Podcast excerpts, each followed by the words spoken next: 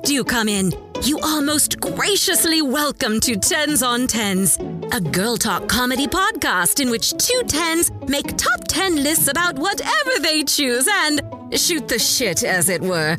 So procure the libation of your choice and, pardon my candor, sit down, shut up, and listen. Here are your hosts, the debutantes of debauchery, the queens of crass, the mistresses of muckrockery, Emma and Lo. But it actually happened live. What? Fergie pissing herself on Do- stage. Fergie pissed herself on stage. yes. Y'all missed the very first bit of that sentence, but Liz said, "You know what I wish was a celebrity conspiracy theory, but it's actually real." It's real and it happened on stage. When? Um, let me get a date for you. Fergie is the worst live performer of all time. really I'm is. convinced because after Rihanna did her halftime show, there was like clips of people being like, "The worst halftime show ever is when the Black Eyed Peas were there," and Fergie just was fucking it up the whole time. It was just so bad. But then also when she was on the Today Show and she did that, wow, that's so funny. Why is it so funny? I also love that one where she sounds like she's like a like a like a rock singer, like. oh, And like people like to make TikToks of like frogs floating and shit to that. I don't know. My my humor is broken. I think. It's that TikTok life. Also, 2005. Um, she Is said that it was a combination of a full bladder and a rush to get on the stage. But here's the the real sad part. She was wearing cargo like Bermuda shorts. Oh my God, Fergie. Yeah, it was quite embarrassing. It's quite embarrassing. This article says eight artists who have used the stage as their personal toilet. Also, I will say, have you heard of the movie Va- uh, Vampires Suck? It's like a parody of Twilight. Of course, I have. I didn't laugh once during the whole Yeah, movie because no. it was so fucking lame. But I did chuckle when um, Victoria uh, uh, Lawrence is that his name? And Laurent. Laurent, yeah. And uh, what's the last guy's name? The blonde guy, James. They're all together and they're uh, about to attack the boat guy, and they're like. Do you know who we are? And the boat guy's like the, Black black eyed peas. and then James is like, there isn't even a white guy in the black eyed peas. That's so funny. it's really good. I will tell you, there was one joke in that that I thought was really funny, and it's at the very beginning when Bella has her like little cactus. She's carrying like a full fucking pot. That made me chuckle. That's funny. yeah, there were some good ones, but otherwise I won't watch again. Anyways, Anyway, hi, welcome back. This is part two. Um, so I know that we've had quite a few uh, part two parters so far, season two, but that's just because we're long winded as fuck. Uh, we got a lot of shit to say, but I figured, you know, you're still getting ten. You get five from each of us. Maybe it's a little bit more palatable. Mm, you know, bite sized. just bite sized. You know, you know. So we're back to celebrity conspiracies part deux, part Parle de dos, trois. I don't know. Is that right? un, deux, trois, deux. I know in Japanese it's ni. Ni. Ichi, ni, san. I'm so impressive as a linguist. And then in Roman numerals, it's two eyes. Oh my god. you know, in, in and then in Pig Latin, it's fute. yeah. Oh my god. I'm so worldly. I'm seriously. I do actually on my bucket list say I want to learn uh, one sentence in every known language before I die. That'd be cool. Yeah, because there's, There's a like lot of languages. there's a lot of fucking languages. Are you doing like regional dialect as well? Or? I would love to do that. I don't think I'd be able to. And what, what would the sentence be like? I am Emma. I like to learn the most ridiculous one in every language. The only sentence I know in German is Ich tanze gerne in meiner Freizeit, which means I like to dance in my free time. That might be a good sentence to start with. Sure, why You not? got one down. You might as well keep going. I also had a German friend when I worked at Spencer's, and I took her out to go swimming in one of the blue holes down in the creek, as you do when you go to school out in the boons, in the boonies. And she told me to jump whore, which is spranga hugger. so know that one too. Oh. so thanks. That would be a good one for all the dialects of the world. I jump whore. Yikes. Yeah, anyway, so I'm super worldly. Anyway. Um we we back at it with the white vans today. Remember that? Damn, Daniel. Damn. I saw a meme the other day that made me chuckle. It was like hellfire in the back and shit, and someone's like, Damnation, Daniel. stupid. Stupid. That's like a meme of your I love it. I hate I it. I love it here. Okay. So I don't know who's we're just gonna jump right into these beach because I feel like we're long winded. So I think it's you next, right? Okay. Mm-hmm. yeah. Go ahead, Mama. So this one I think kind of inspired me to write this article because the first time I heard about it, I thought it was so funny. I wrote it in my notes app to make a conspiracy celeb conspiracy list, and I like as I was going through TikTok for the next like four months, I would just keep track of conspiracy theories I ran across on there. But this one is the original. This one is the one. Inspiration. The inspo. And it's been talked to death, but we're going to talk about it one more time. And that is that Lea Michele cannot read. Oh, yes. Okay. Yeah, yeah. Which this is going to be fun for me as somebody that has never watched Glee. You, right? I have obviously watched Present. Glee. I really, really, and honest to God, think you need to. I really and truly believe that. I did one time go down a YouTube rabbit hole and it was like Glee out of context and the amount of things that are so wrong that they say on that show, it's almost, I, it's intriguing. I think it'd be so fun to rewatch. I haven't started it because I want to rewatch it with the right person. I want to wait for the right person. And I feel like if you could do like a take a shot every time they say something offensive, You'd be dead. it'd be dead, but it'd be fun. It'd be Yeah, worth it.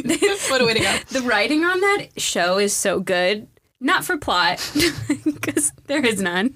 They don't give a shit. They counteract, they contradict themselves all the time. But Ryan Murphy is the funniest bitch alive. I hate him so much though, because he does not know how to carry a story through to fulfillment. He's simply a gay with a dream, and he mm-hmm. his dream is to say the raunchiest, nastiest, fucking meanest shit on TV, Yep. and he does And he does. and it's phenomenal. so good. Anyway, so Lea Michele, obviously, she got her start on Glee. Well, her big break. She was doing Broadway up till that point, which is kind of where this starts. So let's go back to the beginning on this one. All right. Internet sleuths have traced this rumor back to 2017 when Jay Hunt and Robert Ackerman of pop culture podcast One More Thing dove into the memoir of Lee's um, or Lea's Glee co-star. Sorry, not sorry, by the late Naya Rivera. Rest in peace to a fucking real one. Ooh, uh, by the way, this information is from a Vice article written by Mika Boyle. So thank you, Mika. This was an excellent read. Um, the pair on the podcast fixated on a section of the book in which Naya reveals that during the filming of Glee, Lea had refused to improvise with guest star and TV legend Tim Conway and made his granddaughter, who was visiting the set for the shoot, cry. She, Slay. she has the worst reputation. Like she's been blacklisted as like the worst person to work for because she's legitimately mean. Mm-hmm. Like fuck. I mean, I would be mean if I was illiterate too. To be fair, to be fair, Protective measure. yeah. Um, so Jay and Robert looked for a response to the claims from Lea online and couldn't find anything. So everyone was like, "Why would you do that? Why would Naya like? Aren't you mad at Naya?" There was silent radio silence. So that in turn made them question whether she's engaged with Naya's memoir at all, or maybe she just can't read, so she can't read the book. Robert told Jezebel, and that's where this starts. Okay, so it was all a joke. Everything oh God, I want to start always something like that on our podcast. Damn it. one day. one, One day. Uh, th- what what is it going to be that Robert Pattinson should just give me a chance? Yeah.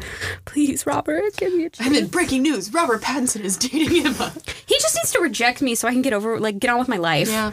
So I can would be nice of him to do. Please, don't though. anyway.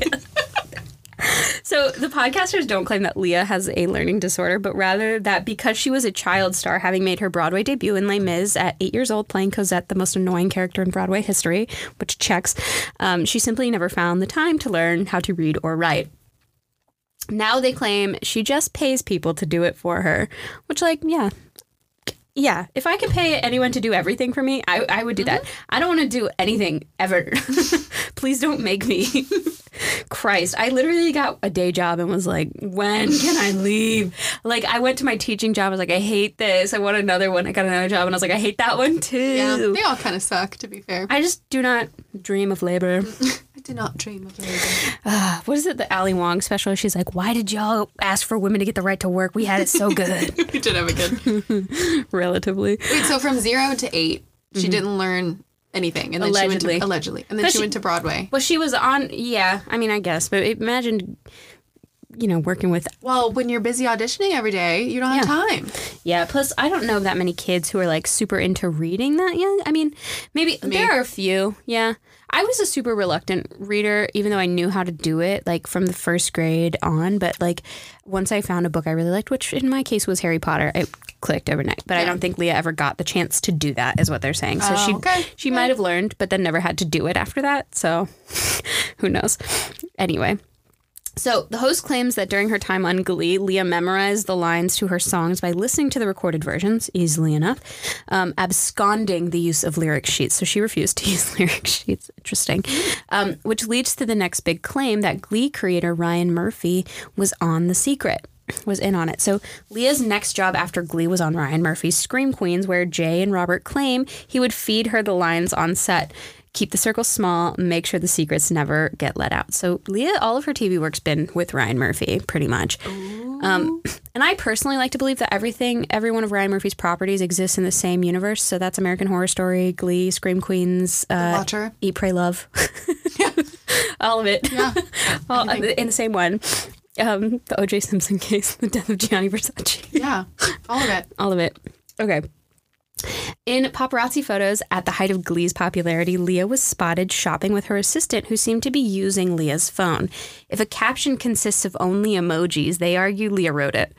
But if there are words and emojis, it had to be written by someone else, and then they hand it to Lea to put a little smiley on the end for a personal touch, gosh. you know?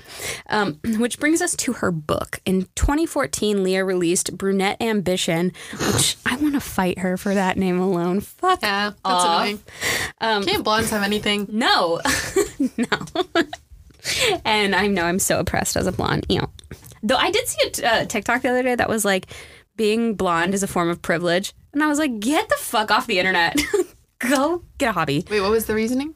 They were like, if you're a blonde person, then you benefit from like the privilege of having blonde hair. Uh, I mean, And I was like, I get the spirit. It's not true. it is not. No. In fact, I think you are actually actively discriminated against as a blonde because people often think you're stupid, right, from that thing. But that's a whole other episode anyway.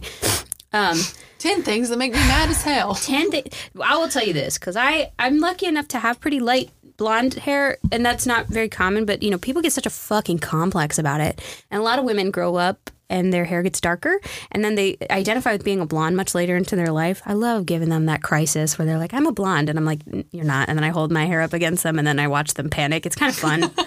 it's a little fun for me, evil evil bitch. but I'm also mean. So okay, Lea Michele. yeah, t- T. Hey, at least you can read. It's it, period. I was a literal English teacher. Slay. Okay, so uh, Brunette Ambition came out in 2014, followed by 2015. You journal your way through your best life. Both seem to notably lack words. Instead, their pages are filled with photos, workouts, and recipes. When it came to singing, uh, signing said books too, paparazzi photos left a lot to the imagination. Even though Jay and Robert's video had been taken down, many of the photos featured live. Um, one, i- oh wait, many of the photos featured like are pretty interesting because the images show her signing a book, but her sharpie is nowhere near close enough to the page. Like it looks like it's So already it's like set up. yeah, it looks like it's already been signed for her prior to, and she just is posing. She didn't even sign her own name. I mean, hmm, I don't know. Even Ariel in The Little Mermaid could sign Yeah. her own name. yeah, and she didn't go to fish school And she didn't even go to school. She didn't know what a fork was, even though her father was swinging around a giant golden one. Thingamabob. Like, I'm just concerned with the state of mermaid education, frankly. But Reform. moving on. Um, okay, what else should I say? Oh, You're like, why are our episodes so? This is the reason I started a podcast. I got a lot of opinions. Um, so Sharpie nowhere close enough to the page. Um, then there's a photo of Lea signing a wall at like a radio station, and only her name is already written, and she's simply underlining it. So people think that she has people write the words for her, and she just, yeah, wow. yeah. This is uh, canon Lea Michele can't read material. That's what the article said. So, um, the genius I'd say to the theory is that there is so much evidence that helps us as opposed to what hinders us. Uh, Robert told Jezebel In the age of conspiracy theories, our desire to debunk is often greater than our drive to believe in falsehoods, and for good reason. But there's something irresistible about the batshit possibility of Lea. A Grammy winning artist with two books to her name and the capacity to lead both a hit TV show and a Broadway classic, not being able to read or write. And frankly, it's also putting her in her fucking place because she's an asshole. And she like she actively was like racist and mean to people on the set of Glee, so it's what she deserves. And what's really shitty is like once she heard about this rumor, she went on like a on a I don't know an interview, and people were she was like, I think that if I was a man, this wouldn't even be a thing. And I was like, girl, do not turn this around into making it a feminism thing. It's But she never denied. she never not. She actually like there have been like videos she's posted on her Twitter of her like reading a children's book out loud and stuff, and people are like, well, "You could have re- memorized that shit. Why don't mm-hmm. you go read a segment of Lord Tale of the Rings Cities or something. Yeah. so like even when she tries to prove the other way, people are like, "I made up." We should put flabbergasted on an index card and hold it up and see if she can read it. Oh my god! No, she just get mean and mad. I don't know. you. That's a good one. I like that one. It's classic. Thank you, TikTok and podcasters. Oh yes. Okay, so my number five. This one is also extremely popular. I got my information from Bustle and Page Six, so thank you.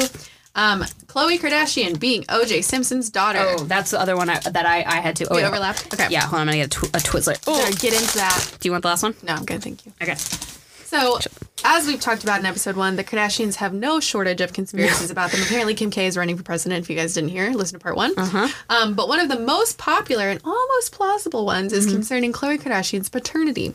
While Khloe was raised alongside Kim, Kourtney, and Rob, many fans speculate that her real father is not, in fact, the late lawyer Robert Kardashian, but instead longtime family friend O.J. Simpson. And here's why people th- think Kris Jenner may have had an affair with O.J. to produce Khloe. Dot dot dot. So first of all, Khloe undoubtedly looks so different from all of her siblings. Khloe's taller, she's curvier, and she has more pronounced features. As a kid, she had light curly hair instead of straight black hair like her sisters. Okay. In 2013, Robert Kardashian's wife, prior to his 2003 death, Ellen Pierson claimed that Robert admitted to Ellen that her that Khloe was not his biological daughter. Oh, I didn't know that. Yes. So the Kardashians just went on to say that Ellen was only out for attention, of course. Mm-hmm. Kris Jenner has also confessed to having affairs during her marriage to Robert. She um, had a confirmed affair with tennis instructor Todd Waterman, and she said that this actually led to their eventual divorce in 1991 and is one of her biggest regrets in life. So Kris will cheat. Oh, yeah, of course. OJ, like I said, was also a close family friend. In fact, as we all know, Robert Kardashian ended up representing him in his notorious 1995 murder trial. Crazy. There is an episode of Keeping Up with the Kardashians where Khloe takes a paternity test, but as we know, reality shows can show us what they want to show us. I can't believe they made her do that. I know. OJ has since taken to social media to dispel all of these rumors, stating that while they were friends, he has never been attracted to Kris and didn't think she felt any attraction either. he said she's ugly. She's ugly. I would never sleep with her. Um, but yeah, this one's short and sweet. I just think it's very interesting. What do you think? Well, okay, so Kris Jenner back in the day was a hottie, hottie gold body. She looked a lot like Kendall. Kendall, arguably, I think is the prettiest one. Um, but yeah, I think there's something fishy about it, and it, it does kind of sit wrong with me that the one they always are like, oh, is the ugly sister is also like they are saying she's black. Like that doesn't sound right to me. But I don't think that Khloe is ugly at all. I think people are insane. And just like she just looks different. I think people are forgetting that like recessive genes are a thing. Right. Also true. Yeah. But I don't know. Like being short, I want to say is a recessive gene, right? I don't fucking I have no idea. I have to go back to biology class. Having straight hair is a recessive gene though. Um so if you have straight hair, you got the recessive gene from both your parents, Both I parents. guess. Yeah. So I'm Khloe has to, curly hair. there's curly hair. I mean like mm, that's a little I don't know. Maybe it's Todd Waterman's kid, the tennis instructor. Hmm. Oh, no, I'm just kidding. I mean that could that could be a thing. I don't know. it's quite interesting, isn't it? Quite interesting. I do think they look similar though. do look I do. similar. I do think that. And it would kind of be like fuel to the flame of why Khloe got so much plastic surgery. Mm-hmm. I mean, I, I feel bad for Khloe Kardashian a lot, Yeah, me too. She's But- always been like the black sheep of the family. which is stupid because she's the best one. I know. I like her. um, okay. We talk a lot about the Kardashians on this channel, so just know that. Strap in. Strap boys. in. Have you heard the one about how they're like witches who the, the men in their life they sacrifice for for clout, No, but that's quite plausible, isn't it? right? Because it's like a matriarchy, full balls to the wall. Mm-hmm. They just ruin the careers of men in their wake and kill them. I guess I don't know. Anyway, I would join that club. speaking of dying, Katy Perry is JonBenét Ramsey. Oh my gosh, this is so outlandish. I love it. This one makes me giggle every time because it's not true No. at all. It's kind of like the Ted Cruz one, Yeah. but it's just funnier to me. Yeah. I it's uh, Ethan does not laugh at a lot of this shit. He's really not interested in like pop culture celebrity shit. But I said this one to him, and he was he could not stop laughing. Yeah, laughing. this one's good. and I was like, this is a good one to tell people who are not chronically online because they never see it coming. What? Okay. Blindside them. Blindside. So this is from Joyce Chen from Us Weekly, who wrote this article. Thank you, Joyce. Um, now, that's not something you hear every day, is what she said about this. According to the Colonel, several conspiracy theorists on the internet are 100% certain that Katy Perry is actually late pageant princess JonBenét Ramsey, America's sweetheart. One time, Ethan was like, Hey, who like who's that? You know, America's sweetheart person. And my first instinct was John He's like, no, the other one. I was like, Post Malone. he was talking about Taylor Swift. I hate myself. You mean Xena? Yes. Dun dun dun. Um, so they're hell bent on convincing the rest of society that this is true, which I get. Could you imagine if it was? Um, in a recently resurfaced YouTube video from December 2014, the faceless voice of Dave Johnson proclaims that the bizarre 29 or 1996 Ramsey murder case was all a hoax that Perry, 38, has kept under wraps in her rise to fame. All of these people are liars, man, Johnson intones over images comparing Ramsey and Perry. Nobody died, nobody got hurt. That sacrifice was in name only, and that was to get something, and that something was to become a star. JonBenét became Katy Perry, and that's a fact. Okay. He's really putting all I will not take any evidence to the contrary. yeah. Uh, he literally just put them side by side, and you know the pictures do kind of they do kind of look similar. You're like, hmm, okay, all right. Especially when you can take into the fact that Katy Perry's a natural blonde. She does not have the dark hair. Um, I do think she looks better with dark hair, though. Anyway. Uh, the YouTube user then reveals several facts that bolster his claim, including the fact that JonBenét's parents, John and Patsy, look remarkably similar to Perry's own parents, pastors Keith and Mary Perry. Mary Perry. Keith Hudson and Mary Perry, yeah. Um, No relation to Mary Berry from the Great British Baking Show. Well, yeah, right. Um, Katy Perry's real name is Kate Hudson, by the way, for those who did not know. Fun fact. Uh, yeah, but the, if, if her parents look like John and Patsy, that does not mean John and Patsy are her parents. Like, Listen, this guy is taking no prisoners, okay? He believes in this. Yeah, I'm What's like- the guy's name that's convinced? some fucking YouTuber. Oh, okay. I don't know. But, like, I- don't know. Like, it would literally, it just gives credence to the fact of, oh, they just look really similar because Yeah. their parents looked similar. Like, dude. Um, another theorist with the YouTube username Jungle Surfer. Keanu? Re- reliable. also pointed out uh, to the fact that Perry and JonBenét look alike, right down to the similar eyebrows. And this is a crazy thing he says because I don't think it's true. at It always says, you know, the eyebrows don't change much on a person. Lie. I shaved the ends of my eyebrows off three weeks ago. I plucked mine to the ends of the earth in the early 2000s. yeah, no, they'll change, especially on a woman. Uh, no, let me tell you though, I did shave the ends off because I was like, oh, I'll make the ends like a little bit, you know, sharper. And I regret doing it, not because it looks bad, but I used the end of my eyebrows as a guide for my eyeliner, and now my eyeliner's all wonky fucked. because I'm like, it's just off a little. That's fine. Um, so he says eyebrows don't change much on a person. He intones that over his uh, over his own video backing up Johnson's claims. You're born with your eyebrows. They're very close, very close indeed, aren't they? As you know, this whole entertainment industry is just a charade. You really don't know the truth. Okay. A lot of facts there. Uh, right. They really backed it up with factual with claims. factual claims. The mystery surrounding JonBenét's murder is still to this day one of the most confounding mysteries, uh, even though it's her brother that did it. It's being covered up by her, his mom, in my opinion. Yeah, that that case is wild. Like if if people listening have not some have somehow avoided the JonBenét Ramsey case uh, their whole lives, like please go check it out. Please, and tell me it's not. Didn't they find her body? Yeah, they did in the basement, uh, which is I don't know. Which is why Wait, I thought she so was not in the basement. Yeah, they found her body in the basement, and that's why like it was weird that there was like a ransom note out for her. I don't know. There's a, it's a weird case. Am I thinking of the right case? Oh my fuck, I don't know. Oh no, you're right. It's in the basement.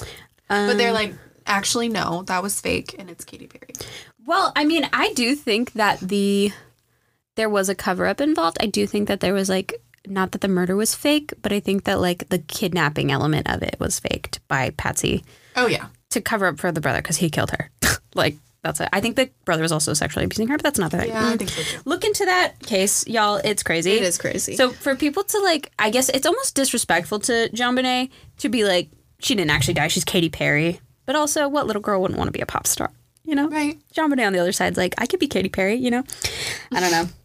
So, though uh, her parents and even her older brother Burke were all named as sus- suspects in the case, their involvement in the little girl's murder was cleared partially in uh, 2003 and then finally in 2008, which I don't even know how they managed to do that. They still don't Clear know. them, you mean? yeah, clear them. I, I don't fucking. I don't know because there was a guy that confessed to her murder, but then they were like, "That there's no fucking way." they proved that he wasn't. So it's such a weird case. Really read into it, but it's definitely not Katy Perry. Katy Perry was also born earlier than JonBenét. Or like later or something like that, but their dates of birth like do not line up at all. So it's love that so shit, stupid, but it's so funny. I just fucking can't get over it.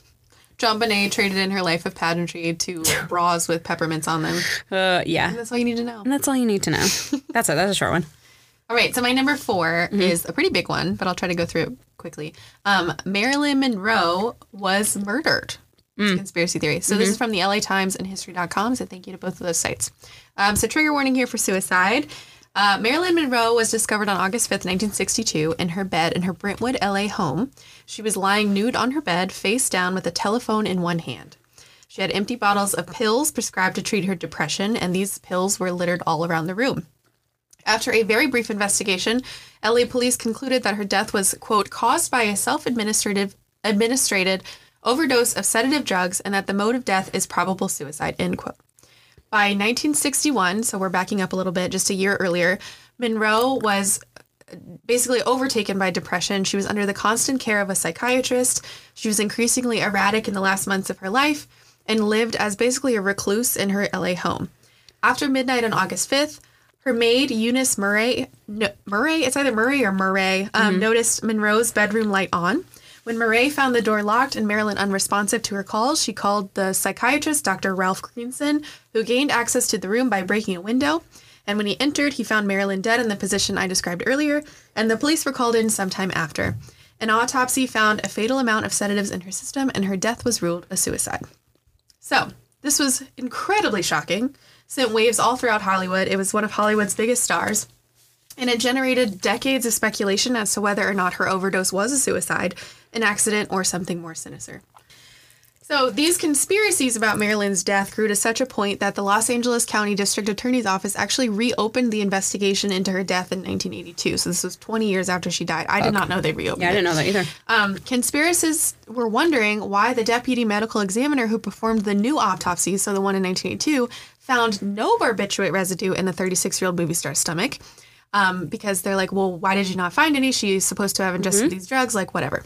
But it's because um, the barbiturates had had time to disperse into her blood and liver, so that's why the doctor had found no residue in her stomach.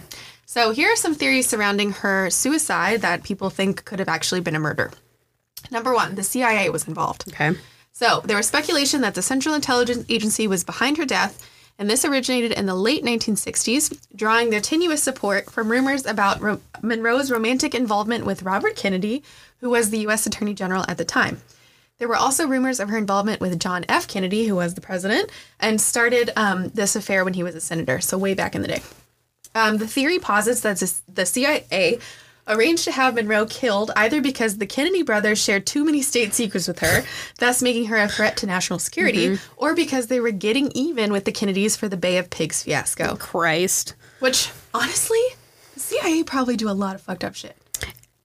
To the to the Kennedys for sure. Yeah, yeah, for sure. And also, I would not be surprised because obviously there were rumors and and actual like verified times that like Marilyn was seen hanging out with these men, the Kennedys. Um, so I wouldn't be surprised if like a little after bed cuddle, you know, they were like, "Hey, you want to hear something crazy?" Do you tell me all the trade secrets, Mr. President? Mr. President, happy birthday. Oh my god. Number two, the mafia was involved. Oh god. So Milo Sparig- Sparaglio? Spriglio. Spagliato. Prosecco. Prosecco. um, a private investigator, I'll just say Milo because I can't pronounce the last name, um, pointed the finger at Jimmy Hoffa and mob boss Sam Giancana as Monroe's killers. Not Jimmy Hoffa. Jimmy Hoffa. In 1992, Giancana's brother and godson published Double Cross, which alleged that the CIA put out a contract on Marilyn Monroe's life because of her involvement with Robert Kennedy. And Giancana accepted that contract, but there's no support at all to support the mafia's role in any of this. I mean- why would there be? My, mm, mm. They got a guy for that. I got a guy for that. For- personally, that's my favorite system of getting anything yeah, done. Lea, is- you can't read. It's a- we come up motives. We got a guy for we that. got a guy for that. you know? It's the we got a guy system. That's right. it's great. So number three, the Kennedys actually killed her. Mm. As with the conspiracy theory about the CIA being involved, the idea that either John F. Kennedy or Robert Kennedy or both had ordered her death revolves around the notion that Monroe was actually communist or a communist sympathizer. That ch- that checks. Oh, checks. Comrade Monroe. Suspicions began with her marriage to famed playwright Arthur Miller because of his own Hmm. potential links to communism. Um, this theory posits that Robert Kennedy had Monroe killed because she knew too many state secrets and had threatened to expose them, or suggested that Kennedy had her killed before she could reveal their affair to the public and endanger his career. Man, what the fuck kind of secrets? She's gonna be like, I'm gonna tell everyone that you have a small penis. That's it. Robert's like, Mm-mm. no, you're not. no, you're not. The fuck, nothing bad ever happens to a Kennedy. That's right. so another um, pro, I guess, for the number three reason that it was the Kennedys is actually two decades after her death. The housekeeper that I was talking about earlier, um, Eunice Murray, announced for the first time ever that Robert Kennedy had visited Marilyn on the night of her death, and they actually fought, which is quite interesting information. But the, obviously, twenty years later, the reliability of some of this, the, some of these statements are kind of like questionable. Right. But um, for more information, which this is a super interesting case, and also Marilyn's life in general is so interesting. She Oh, was so, like so incredibly smart and played dumb because she knew it would appeal to the American public. Like she's fascinating. Um, yes, that's a common thing. Yeah. Paris Hilton, Kim Kardashian. Yep. I'm telling It's you. It's really cool. So go check out. Um, it's a movie. It's a documentary, "The Mystery of Marilyn Monroe: The Unheard Tapes," and that's a 2022 documentary directed by Emma Cooper, and it's on Netflix. So go check that out. Sounds fantastic. girl, I'll be watching it. Fascinating. She's definitely an interesting, cool person to read about. Mm-hmm. But it's also like I at this point in my life, I'm like, damn, I don't even want to like pry into her life anymore. I feel like we've just done it too much. Yeah. So I just want to be like, you know what? What if we just don't make any more Marilyn Monroe shit? Like, just let her well, go. the interesting thing about like I like I like to learn because I took a um I forget what it's called celebrity and something in college and it was like basically a study of like celebrities and how they were kind of like pawns to them right we give them a lot of power and Marilyn was really interesting because you don't hear a lot about like her home life or like any of that stuff but it, ex- it explains like so much about her character and like how she turned out to be who she is and like the really intelligent businesswoman that she was. I'm like that's the side that we should be talking about. That's what I'm saying. That's like anytime there's like a like a woman who is considered a sex symbol, Mm-hmm. people reduce her to that, and that was pretty much the end of Marilyn Monroe. Yeah. It, it, I think it's what killed her ultimately, but and a lot of other shit. But that was a big part of it, and I I see that happening with so many other people, and it's like, you know, you talk to people that are usually a little bit older than us, but most people our age are, are you know pretty understanding this concept, but you know. Like my dad the other day was like, "Ah, Paris Hilton, she's a whore, whatever." And I was like, "D- "Uh-uh." First of all, uh, if she likes sex or not, that doesn't make her less capable. Right. So, and he was like, he rolled his eyes, but he was like, keep defending people, keep standing up for people. I was like, yeah, because I'm tired of fucking hearing about this. Paris Hilton like collects World War II radios, and she is like a philanthropist and a business owner, and like all these other things. Same with Kim Kardashian. I will always go go Yeah. into this because people just, even if they're not perfect people and they've done shitty things, uh, I'm just tired of people underwriting women, like undermining them like that. It's stupid. Yeah, no, I agree. And people are always multifaceted. and also, like, Kim, can we maybe not wear her dress to things? Yeah. But that's why I can understand why why Kim Kardashian has such a like affiliation with her. Yeah, I it is get a it. similar story.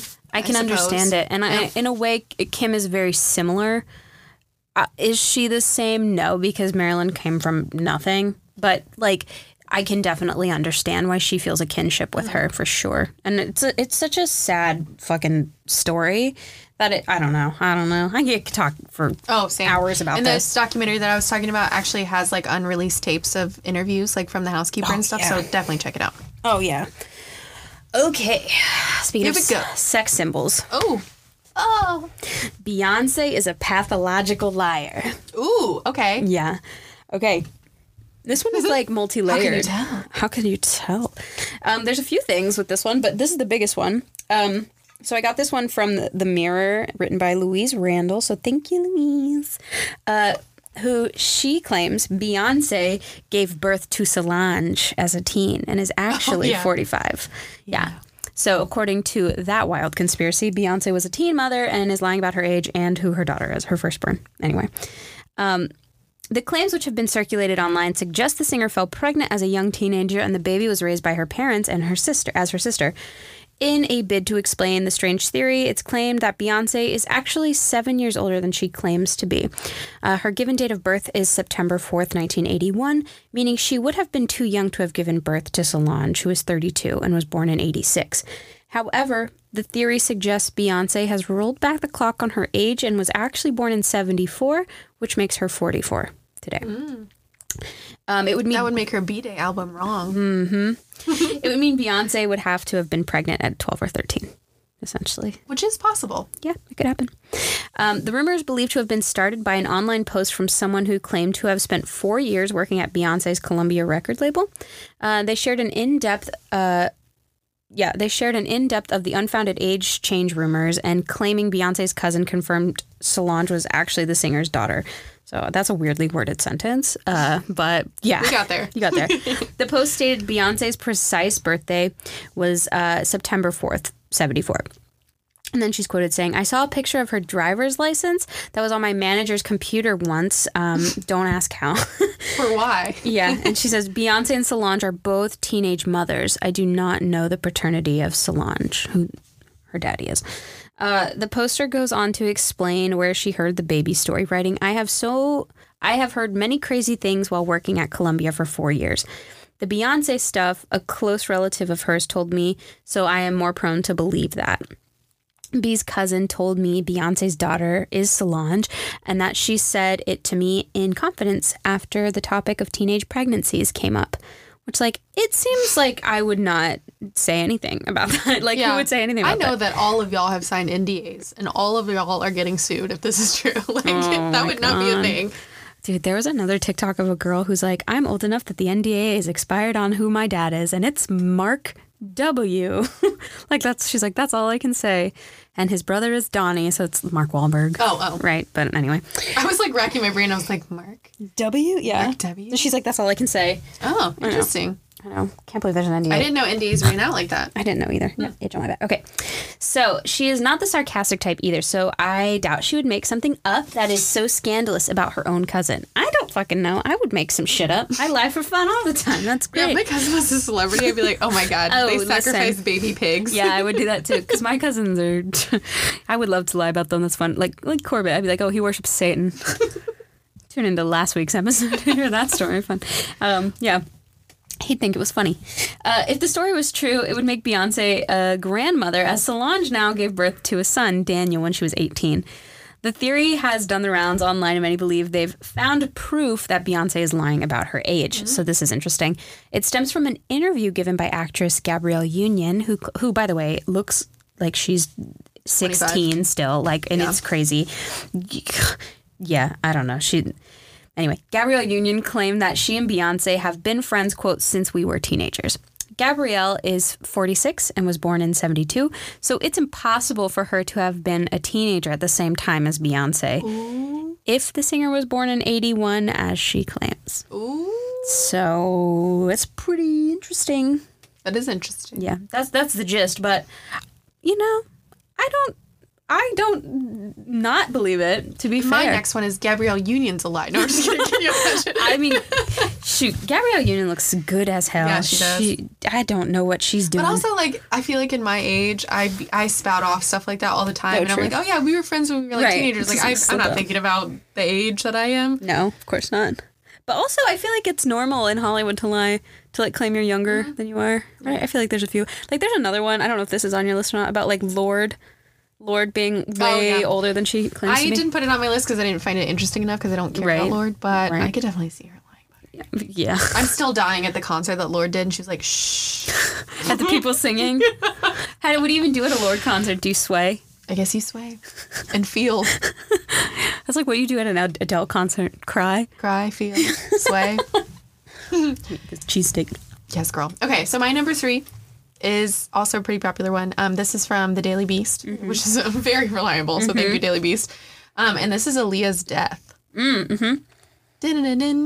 Okay, R.I.P. up and coming R&B singer Aaliyah was just 15 when she, and I'll get to the plane crash in a second, okay? But it's like a mm-hmm. whole story, okay? Mm-hmm. So just stra- strap in. Mm-hmm. So Aaliyah was just 15 when she married R. Kelly. The pair mm. lied about her age and enlisted his tour manager Demetrius Smith to forge papers in order to ensure that the nuptials went ahead.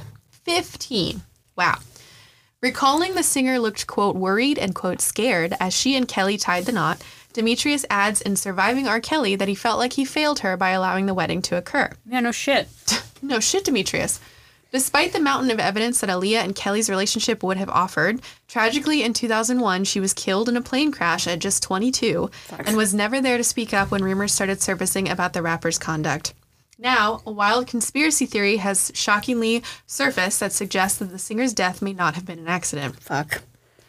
Taking to online comment board Reddit, which is our favorite place to go when we need information, of course. one suspicious theorist claimed that the singer could have met her end thanks to shady figures in the music industry, hinting that the industry bigwigs may have become worried about her success and feared that she may use her platform to out her husband's alleged actions. They shockingly suggested that her untimely death may have been an effort to silence her. Quote, I know she died in a plane accident and they said it was an equipment failure, but in my mind, as she was achieving tr- triple threatdom with the mm. success of Romeo Must Die and her upcoming role as Akasha in the Queen of the Damned and even in The Matrix, she was becoming powerful in her own right, end quote, the theorist pondered. Probably as she got older in age, she grew to realize the sexual abuse she suffered and probably got more and more angry against the people who helped facilitate it. Fuck yeah. Before she would be able to get a platform to speak out against what happened to her, she was killed. Mm. Terrible. So the theory soon attracted a flood of comments and sparked a huge debate online, with one Reddit user agreeing that something didn't add up. Quote, one thing for sure is that he has high level protection. You don't face three decades of sex abuse allegations and have CNN promote your new album, end quote, they mm-hmm. replied. To which another user commented, exactly. Mm-hmm. Others are really quick to shut this rumor down, though, pointing out that the theorist has ignored key aspects of Aaliyah's plane crash. After the singer's untimely death, subsequent investigations found that the aircraft she was in was over its maximum takeoff weight by 700 pounds, Jesus Christ, what do they have in their Rocks? carrying too many passengers and too much luggage, apparently. An informational report issued by the National Transportation Safety Board stated, quote, the airplane was seen lifting off the runway and then nose down, impacting in a marsh in the south side of the departure end of runway 27, end quote. Plus, um, the board also presented evidence to suggest that the pilot of the plane was not actually eligible to fly it and falsely obtained an FAA license showing flights he had never even flown. Superb. I love that. Wonderful. Further suggesting that it wasn't music top dogs that were to blame, a toxicology report after um, the pilot was recovered also revealed traces of cocaine and alcohol in his system. So that pilot was living life in there, man. I mean, and then dying death later. dying, dying death. so fans still rush to conspire about the secrets Aaliyah may have known before her passing. But the singer had also more than left behind the first R. Kelly scandal by the time of her death. So Yeah. the timing really doesn't add up there. yeah. Her music career had already reached dizzying heights. She worked with Timbaland and Missy Elliott on her mm-hmm. second album, One in a Million, which sold over 8 million copies worldwide. But it does go even further. In 2021, there was a book that came out by a music journalist, and I hope I'm pronouncing this right, Kathy Iandoli, called Baby Girl, better known as Aaliyah. Kathy believes she finally uncovered the truth about what happened. And this is crazy. It was reported that Aaliyah showed concerns and knew that the plane was overweight. And she was like, I don't want to get on this plane. I'm a nervous flyer. Like, I don't want to get on it. And she basically stayed in her cab because she had a headache. And she was like, mm-hmm. the crew can figure it out. Then somebody on her crew allegedly handed her a sleeping pill while she was waiting in her cab, and she was carried onto the plane while sleeping despite her earlier concerns. So she was asleep when the plane went up into the air. Oh my God. She had no idea. Um, and the plane was airborne. This is so sad for less than a minute before it came crashing down. I didn't know that. Yeah. Holy it shit. It literally went whoop and just nosedived. oh my God. Yeah. That's so Yeah. fucking sad. So not only do people think that R. Kelly and the big wigs music had her killed, but also that she didn't even know she was getting on the plane because she was drugged. Do you think she was still asleep when I it hope so. happened? I think she must have I been. hope so. Yeah, she was found strapped to her chair, like mean- a long ways away from the plane. At least. And then her, I think they said something about her, her hairstylist and somebody else survived, but they died of injuries like shortly after. Like nobody survived. Oh, that's so tragic, man. Especially considering if the plane must have not been very high up, you know? yeah, So you think about people who survive like crazier I know. fl- like that's that's sad. That's It's so really sad. sad. But it does give me a little bit of peace to think she was asleep. I know. I'm really hoping that I she was asleep. too, especially because she was drugged. There's, I mean, like Yeah. it's likely. Jesus Christ. That one's crazy. but yeah, Uh, yeah. check out that book. It's called. uh oh, Let me scroll down a little bit. Peep, peep, peep. Baby Girl, better known as Aaliyah, and that's by Kathy Iandoli. I'll tell you something right now. Uh, I just finished reading Interview with a Vampire because we talk we talk about vampires a lot on the show. We do. Um, I do consume a lot of vampire media, and she plays um, Akasha right in um, the Queen of the Damned, which is in that same series, which I had no fucking idea. And not to deviate, I got issues with that fucking movie because like. We're gonna, this is interview with Vampire Corner now, okay? Okay. so I'm tuning in. so, yeah. So the the book originally, like Lestat the vampire comes back to life. Essentially, he he awakes from his sleep because he likes hair metal so much. Like like Yeah. yeah, he loves. on. He's like the music is just m- making me wake up. But the movie takes place in like the 2000s, Mm-hmm. and I'm like, so Lestat's being raised from the grave for new metal. Is that what this is? Okay. But Aaliyah in that movie, no one has ever looked better. Oh, so hot. The For little me- bralette thing. Do you have oh Holy shit. I made Ethan watch that movie with me. And now every time I'm like, I saw a really pretty girl today, he's like, Aaliyah and Queen of the Damn Pot. And I was like, fuck no. Oh, she really is. She was always so gorgeous. Like, that, no, I, I actually, you know, for me, it's tied. It's between Britney Spears' I'm a Slave for You VMA's performance Mm. and Aaliyah as Akasha is like, t- the, one of them was paid by George Bush. So, oh, fuck. just kidding. Listen to episode one if you haven't heard it. All right. So, yes, pop stars. We're going to talk about my personal god, Lady Gaga. Lady Gaga. Which I can't believe we haven't done a Gaga episode. It's coming. know, don't worry. it's coming. It's coming. All right. So this one is a theory that Lady Gaga murdered a rising pop star and stole her identity. Yeah. Okay. I had never heard this, one. heard this one. And I am a conspiracy girly, and I am a Gaga girly, and I'd never heard this one. So it's crazy. So the singer, 32, has been targeted by Barmy conspiracy theorists who are convinced she killed off a rival and took her place. The bloodthirsty internet hoax has been doing the rounds for more than a decade, which is crazy. Like I said, because I haven't heard this, but with users of one online forum claiming Gaga pushed fellow singer Lina Morgana off a building. As one does. As one does. So reports suggest Gaga, then known as Stefani Germanotta, was scouted by the same agent as Lina, uh, Bob Fusari, or Rob Fusari, sorry, and they ended up working together. Um, Gaga sang backup vocals on a track she wrote, which Lina released called Wonderland, spelled with a U if you want to look it up. However, the pair's quest for fame ended in huge success for one and tragedy for the other. In 2007, Gaga got signed to Interscope Records and began working on her new persona, Lady Gaga. A year later, in 2008, Lina plunged to her death from the roof of the Staten Island Hotel in New York at the age of just 19.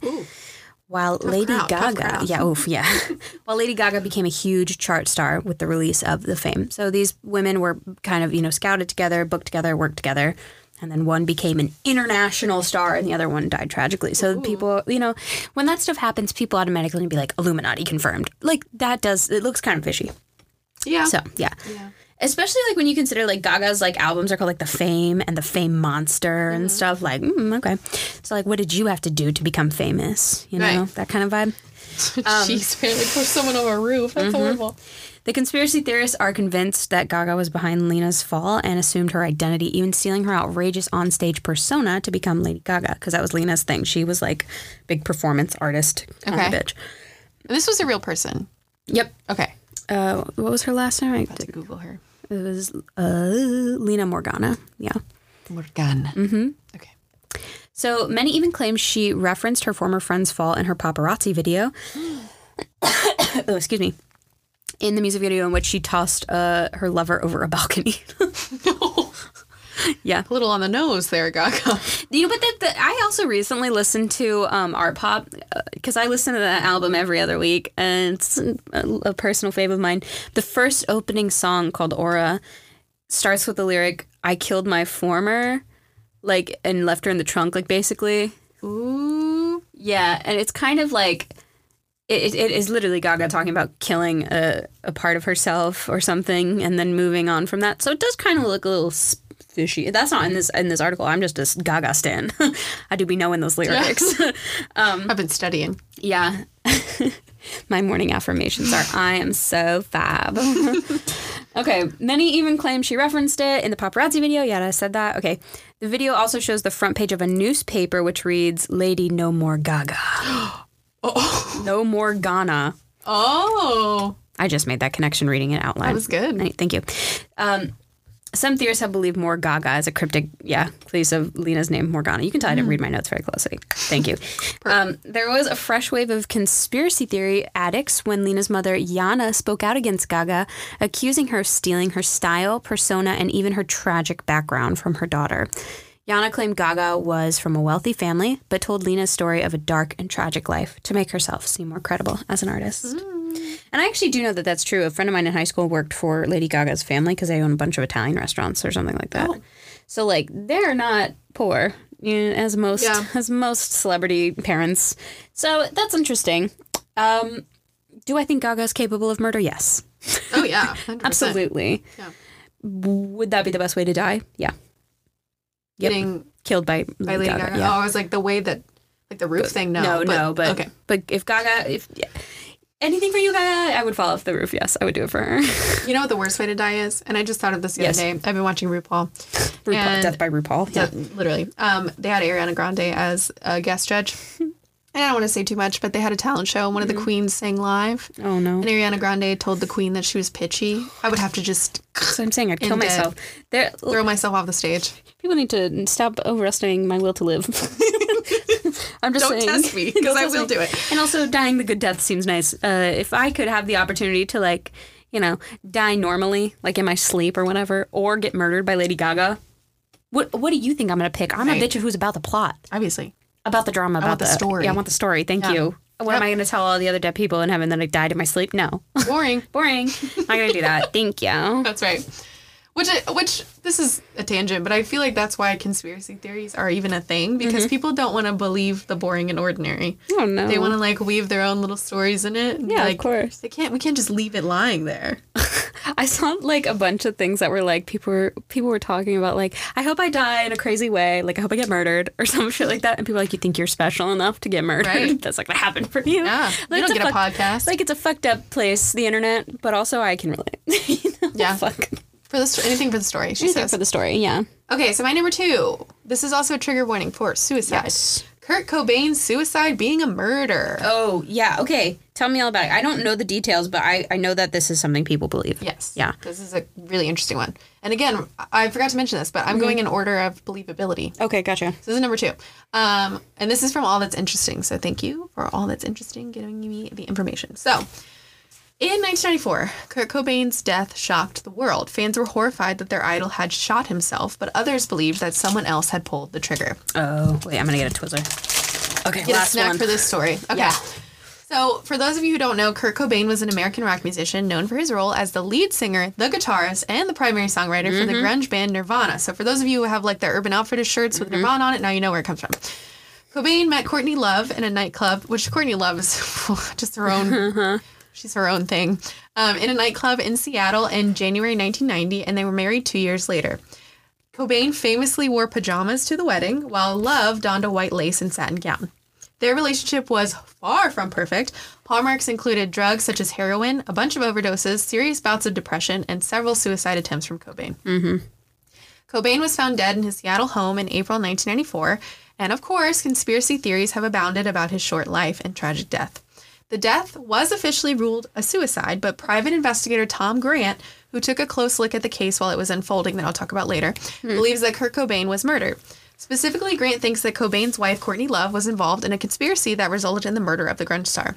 Grant has been the most vocal believer of this theory over the years, but he has backups from Ian Halperin and Max Wallace, who have also publicly supported this point of view.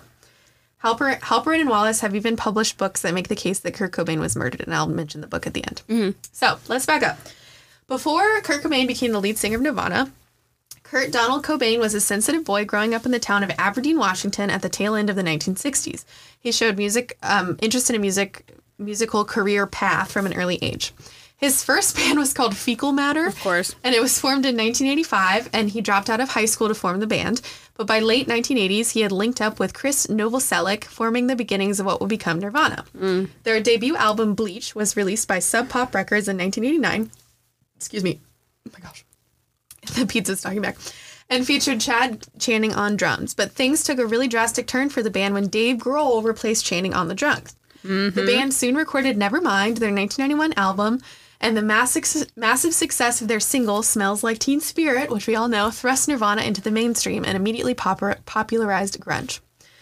As Nirvana ricocheted to the top of the charts and into the pop culture stratosphere, Kurt Cobain was becoming increasingly disenchanted with the prospect of being a star.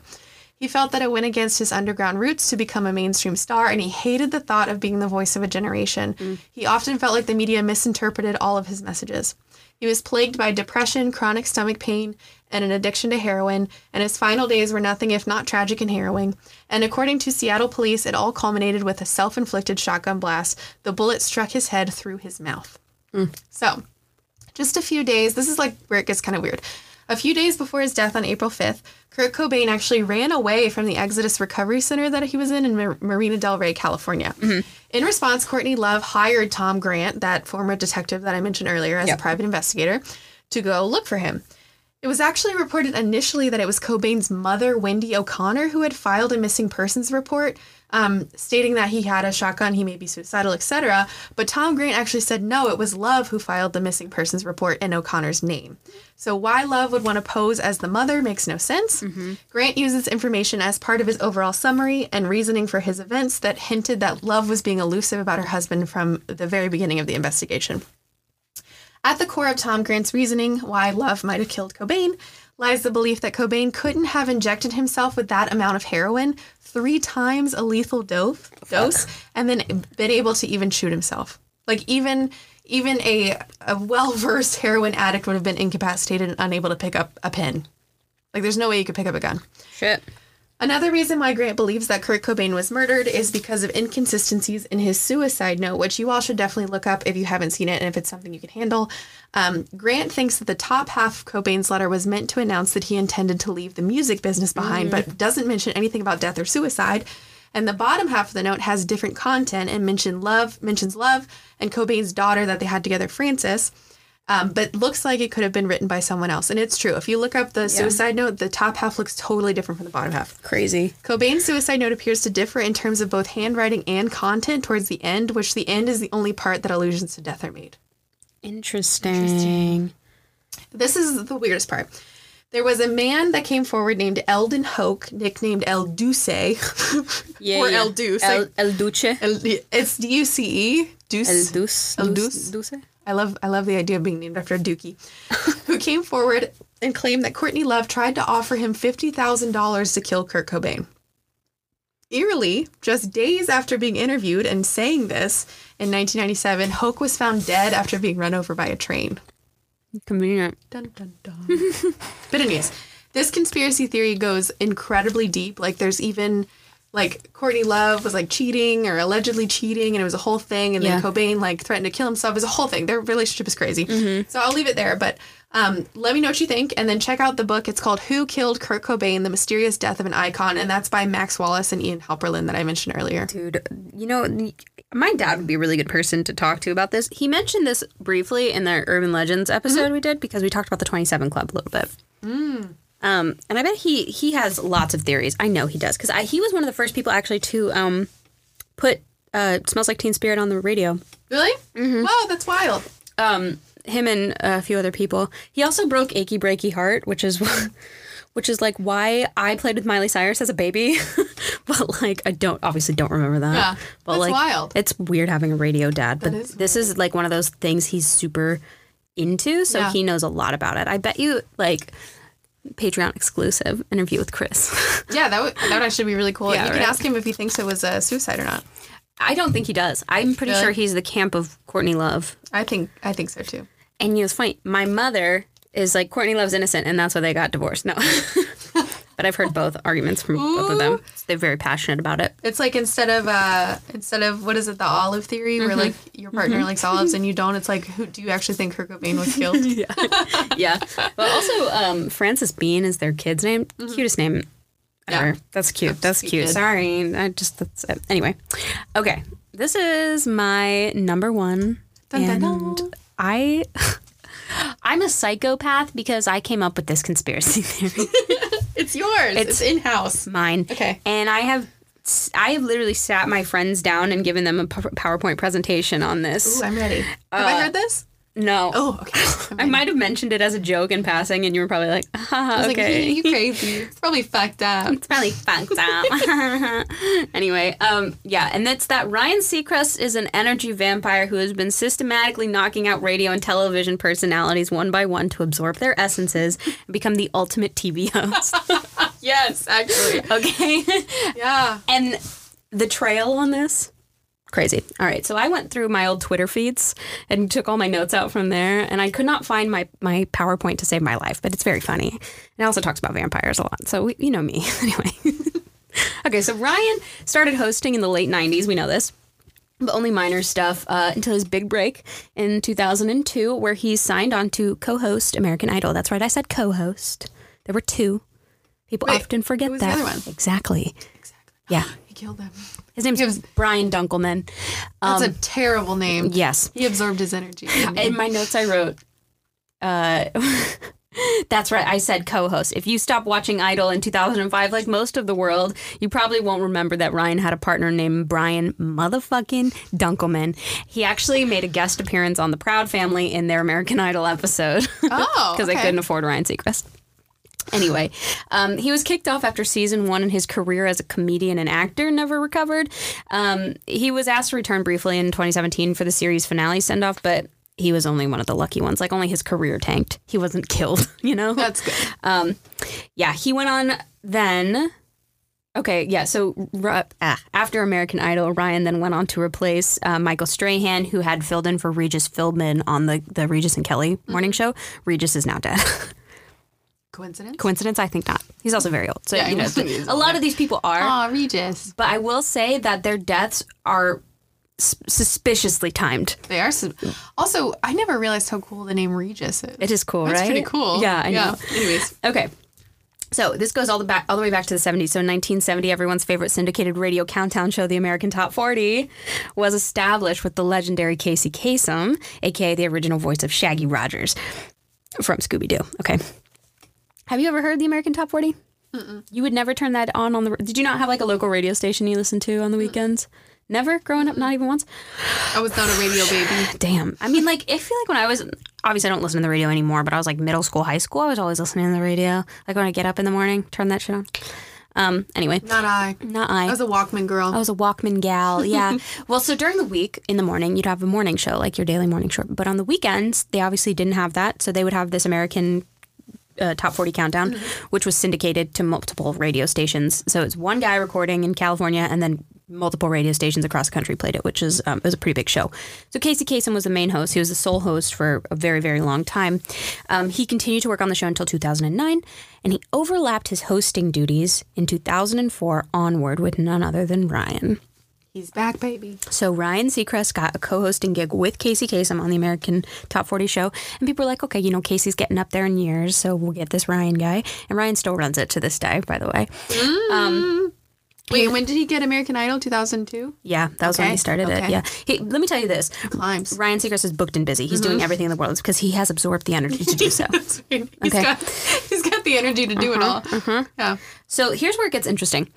Casey continued to work on the show, and then Ryan showed up. And in 2007, Kasem was diagnosed with Lewy body dementia, which is very rare, um, and it is a, a really interesting disease. But I'll tell you more about it. Um, it continued to get worse and worse.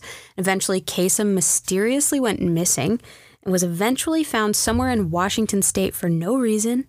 Interestingly enough, due to his condition, quote, Kasem, the man famous for his voice, completely lost the ability to speak in his last months of life, leading me to another similar situation later. It's Wait, just- I didn't know that. Mm-hmm. Oh no. it was a huge problem. They they could not find him when he was he was so ill, and like he was he was losing the ability to speak over time, which they attributed to this disease that he had.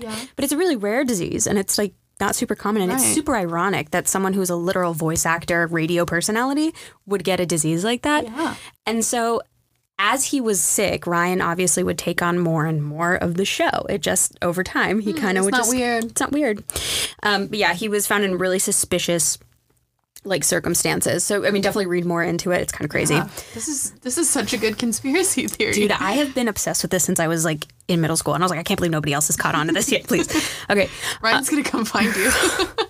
There's a lot of shit about Ryan Seacrest that I. So like I'm gonna t- I'm gonna walk you guys through all of the like people he's taken over for. But another thing that a lot of people don't know is he's the executive producer of most of the Keeping Up the, with the Kardashians and all their spin-offs. Mm. Which if you are gonna be an energy vampire, what sucks people's energy more than the Kardashians? True. That's Okay. true. He's he's got a never-ending fucking source. Got an IV to the mainstream. Exactly. Yeah. Okay. It's like all of them. Like Khloe takes Manhattan and shit. He's got his fucking fingers in the pie. yes, he does. Okay. So, um, yeah. Kasem is, is dead. Ryan takes over the show. That's where we're at. Oh my God. Go away, pop filter. Okay. So in 2005, one year after Seacrest was signed on to take over the American Top 40, which is one year after he started, by the way, um, Ryan was also announced to be an executive producer of the um, and co-host of the famous Dick Clark New Year's Rockin' Eve. Oh, I remember when he took that over. And Yes. that was before Dick died, isn't it? Yes. So here's what happened. Dun dun dun. It was hosted by probably the most famous host man of all time, Dick Clark himself. I and then in all caps are let's look at the dates here real quick. Okay. Yes, let's review. I keep hitting the mic. I'm so excited. She's excited. I'm excited. She's fired up. Because I'm I'm I'm I'm getting this theory out to the masses. Mm-hmm. It needs to be heard by more than just my friends who roll their eyes. Okay, because I'm a I'm a Ryan What if Seacrest you truther. start one on the show right now? Like, what if this Please. becomes? I need be and then I need the motherfucking credit. Okay, please, because I've got I've done the research. Yeah. None of you have. get the receipts. Okay, so um, Ryan Seacrest was announced to be co-host in August of 2005. It was only a few months later, in December of 2005, that Dick Clark suffered his famous stroke. Ooh. It extremely limited his ability to do what? That's right, speak. That is that is weird. I know. That's weird. And it's in December, giving Ryan exactly one month to, To prep. yeah. yep. Mhm. Ryan's like, I've been waiting for this moment. And this, of course, left Ryan to ring in the new year single handedly, 2006. I'm 2006. scared. Mm-hmm. Okay. Yep. Still enough time to sort things out. Get prepared, though. So, a little suspicious. Um, Clark, of course, died in April 2012, leaving everything to Ryan freaking Seacrest. Uh, he notably also guest hosted and um, sub hosted for Larry King on, on his shows. Larry King is now dead. Um, he's the current co host of E News, which um, the guy before that, Billy, what's his name? Just his career tanked in the fucking toilet now. What is he doing now? We don't know. I can't remember his name. You know, um, he's also the executive producer of the Kim Kardashian TV shows. I'm just saying that there's like a lot of coincidences around this shit. And that's not even all of them. Like I could go on forever, but I'm not gonna. But like I would I could write a whole thesis on this shit. I would read it. And I think a lot of it is because I've, I've grown up in the radio industry, so I like I know about like hosts. Like that's what my dad did, so I know this like type of person. And my dad met Ryan Seacrest. He's like he's an ass, and I hate him. And so like, why is this man who is a dick? Literally getting all of these gigs where being a good, like, nice, charismatic person is getting you far. Like, people just don't like him. I'm so glad your dad wasn't overtaken by the energy vampire. That's really good. Yeah, right. I know. I mean, just like it's crazy because you listen to any of Ryan's shows and he sounds like such a normal fucking dude, but I don't trust him. His eyes have known chaos, death, and murder. You look at him and you're just like, mm. Yeah, the the whole like their voices being affected thing is really odd. it's really fucking weird, right? Yeah. I'm just saying. They just lose the like ability it. to speak over time. I like it. and the only person he didn't dare fuck with was Michael Strahan because he's like eight times his size. Yeah. it's like I better not Which is like the only one, Yeah. that got away. Them, him and Brian Dunkleman. Did you actually? This enough. is totally unrelated, but Yeah. did you see the interview with Ryan Seacrest? And I don't know, something happens, and it's Britney Spears and Ryan Seacrest, Yes. and and uh, they're talking about like living with people, Mm-hmm. and then Ryan's like, "Oh, girl, whatever," and Britney thought that Ryan Seacrest was gay, and you could just see her face. the Yeah. realization. Yeah, that's so funny. That was a good one. I know. But I think it's funny because you see, like, you know, Brian Dunkleman lived because he wasn't strong enough to kill him yet. But after absorbing his career, then he had enough power to kill Kasem. And then he could kill Dick Clark. Yeah, I'm just saying. he's like a Pokemon. uh-huh. And then Wow. he killed Larry King and Regis Philbin. He's getting them all. He's getting them all. There you go. If you're old and feeble, don't invite Ryan to your He's, show. he, you're going to die. I'm gonna so die. sorry. Yeah. You're gonna lose your voice. Wow, that's a good one. Thank I don't you. even know how to follow that up. okay, my number one. Um, from NikkiSwift.com, Mm-hmm. the Church of Scientology auditioned wives for Tom Cruise. Oh, yeah. I believe that. I to- this is this is why it's my number one because Yeah, it's the of most believable. Yeah. So for those of you that are unfamiliar with Scientology, it's a set of beliefs and practices invented by L. Ron Hubbard, who was an American author, and constitutes an associated movement. So by 1953, the first Church of Scientology was formed, and it was widely understood to be a cult at this point. The Church of Scientology is in, if you could guess what state it's in, what, what state would you guess? Mm, Utah. Florida. Oh, of course. Our favorite state. Today, there is estimated to be over 40,000 adherents to Scientology worldwide. So, this is just interesting. I just wanted to list out some things that adherents, so Scientologists, believe. Adherence. Okay, so according to L. Ron Hubbard, this is Scientology's fundamental creation myth. Are you ready? Yeah. Okay. I'm ready to get into this. Okay. Xenu was once ruler of the Galactic Confederacy, an ancient organization of 76 planets. Having existed for 20 million years, the planets were struggling from extreme overpopulation. Fearing that he'd be thrown out of power, Xenu gathered billions of his people, froze them to capture their souls, otherwise known as Thetans, which I'll talk about later, and transported them to Earth for elimination. He dumped them at the bottom of volcanoes and then destroyed them in a series of nuclear explosions, which why they had nuclear power back then I do not know, mm-hmm. killing all but a few and sending their souls into the air. Okay. Once in the air, you following so mm-hmm. far? yeah, yeah, yeah. Once in the air, the souls were captured by Xenu, who then implanted them into misleading information, including concepts related to all other world worldly religions. Oh fuck. Okay. Everything else, okay? Mm-hmm. After all this evil was carried out, Xenu was eventually imprisoned by who? I have no idea. And Earth was left to be a mere prison planet by the Galactic Confederacy. Slay. Slay. Okay. So another belief. That's that's the creation myth, okay? But this is like the beliefs of Scientologists. They believe that a human possesses an immortal inner self, which is known as a thetan, that resides in the physical body and has experienced many past lives. They also believe that traumatic events experienced by a thetan over its lifetimes have resulted in negative engrams forming in the mind, causing neuroses and mental problems. I As you must do. have a lot of engrams. Yeah. Of course. They claim that this practice of auditing can remove these engrams. Excuse me. Most Scientology groups charge a heavy fees for clients undergoing auditing. Uh-huh. And once these engrams have been removed, an individual is given the status of clear. Okay. So once you pay a bunch of fucking money, you're course. clear. Of course. They can take part in a further series of activities that are termed operating thetan levels, which require further payments. Oh my God. This is what Martin Luther died for. not not not King Jr. I'm talking about the Yeah. guy that nailed the theses to Yep. the door. Yes. You know. So, for those of you who want to learn more about Scientology, it is like truly, truly fascinating. There's so much information out there about the wild story of L. Ron Hubbard and Scientology in general. And I will say there's a really wild story about a bunch of Scientologists like living on a ship and being forbidden to have children. Um, it's crazy. okay. But last podcast on the left actually does a really amazing cover of the story. So look it up. That's, That's Henry and Ben and Marcus. And they do a great job. So check that out.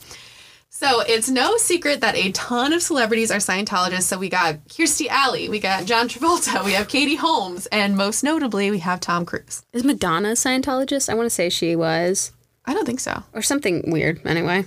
She's definitely something. Yeah. I mean, she kissed Britney Spears, So, as we talked about. so she's a lesbian. she's, she's not a Scientologist. She's a lesbian. I thought you were American.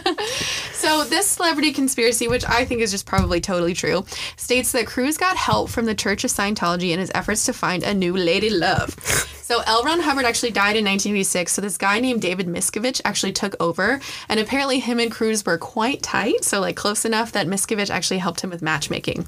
Their relationship has been described in Leah Remini's book as the most intense, expensive bromance in history.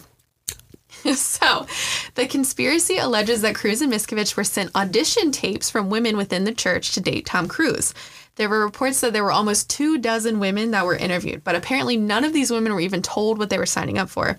The Church of Scientology told the women instead that they were auditioning for some sort of training film, and then they were randomly asked in the middle of questioning what they thought of Tom Cruise. I guess he's nice. yeah, and based on that answer, Tom was like, that's the one. Oh my God. So I'm going to totally butcher this name. I've never heard of her. N- Nazanin Boniide? Mm. Bona, bon, Bonaide? But- I've never heard of her in my life. Nazanin. That's pretty. My bad. Um, was one of them, and she was allegedly coerced into breaking up with her boyfriend and entering a monitored relationship with Cruise, who months later actually moved on with Katie Holmes. I mean, fuck all. God damn. yeah, and there's even rumors flying around that the Church of Scientology actually facilitated the breakup between Cruise and Nicole Kidman because Nicole Kidman was not a Scientologist. Dude, uh, and then cut to those amazing divorce pictures of Yes. her. God bless She's it. so happy to God bless done. an icon. Yep. So that's the story with Tom Cruise is that basically the Church of Scientology played Bachelor with him. He must think he has like a direct connection to our Lord and Savior Xenu, the way he acts. He does. Like he does not give a single fuck. He's like, sure, I'll hold on to the, the wing of an airplane. Sure, I'll ride this motorcycle off a cliff eight thousand times. Mm-hmm. He th- he thinks he's legitimately not going to die. Like he has a, some guy on the inside, or they're gonna just pump him full of drugs like Elvis till he comes back to life. Something. Yeah, I David Miscavige will pay to have him cryogenically Literally. I he's he's so compact. Yeah. he fits in the freezer. the craziest thing to me about Tom Cruise, like forget all this Scientology stuff, is the fact that his teeth don't line Oh up. yeah, that shit. That's the first thing I think of every Those time I think of. Tom I Cruise. know, me too. Mm-hmm. Is his his tooth in the center of his face.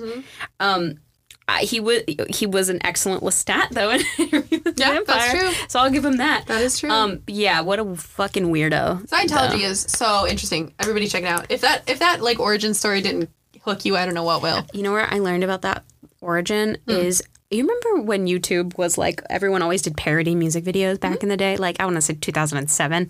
There was this one creator, her name was Venetian Princess, and she did like a a, a spoof where she was pretending to be like the Hollywood Mary Poppins, like Nanny to the Stars, Mm-hmm. and she was singing them a bedtime story, and it was like long ago the aliens you knew. I was like, that was so funny.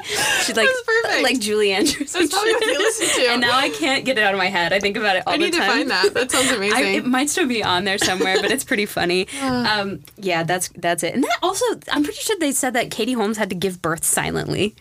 Yeah, they um that was another one I almost put in here, but then it was like, why would it wasn't believable because why would Tom Cruise like allow this to happen? But basically, like her pregnancy bump Mm-hmm. was like so many different sizes, like during her pregnancy, that they alleged that Suri was not really.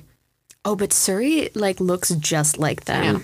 It's it's there's no way. Yeah, That's well, I didn't include that one. But that's fair. I just would I I think about that every time someone's like, "Oh yeah, someone so had a baby." I'm mm-hmm. like, I always think about Katie Holmes giving birth silently, Yeah. like not being able to scream. oh, oh, you're talking about the pain thing. Yes, that's absolutely true. Is that for Yeah, real? that's true.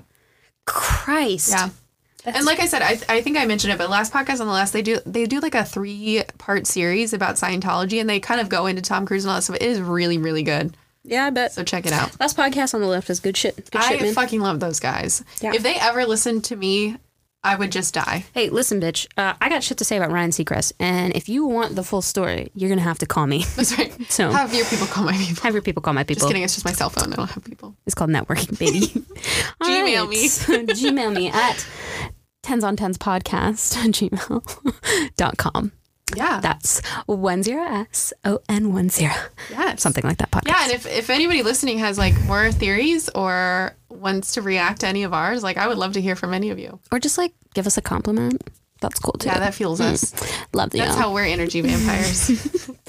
And with that, friends, we're gonna leave you. We love you, tens, and um, you're really killing that blouse today. You look so good in that. love you, mean it. Bye. It has been so lovely having you in for our little tete-a-tete. If you have any further tittle-tattles or salacious salutations, you may contact us on the World Wide Web at tensontenspodcast.com. Or you may follow the ladies on Instagram, Twitter, and TikTok at Tens on Tens Podcast. That's one zero S O N one zero S podcast or via email at tens on tens podcast at gmail.com. Until next time, ta ta and toodaloo.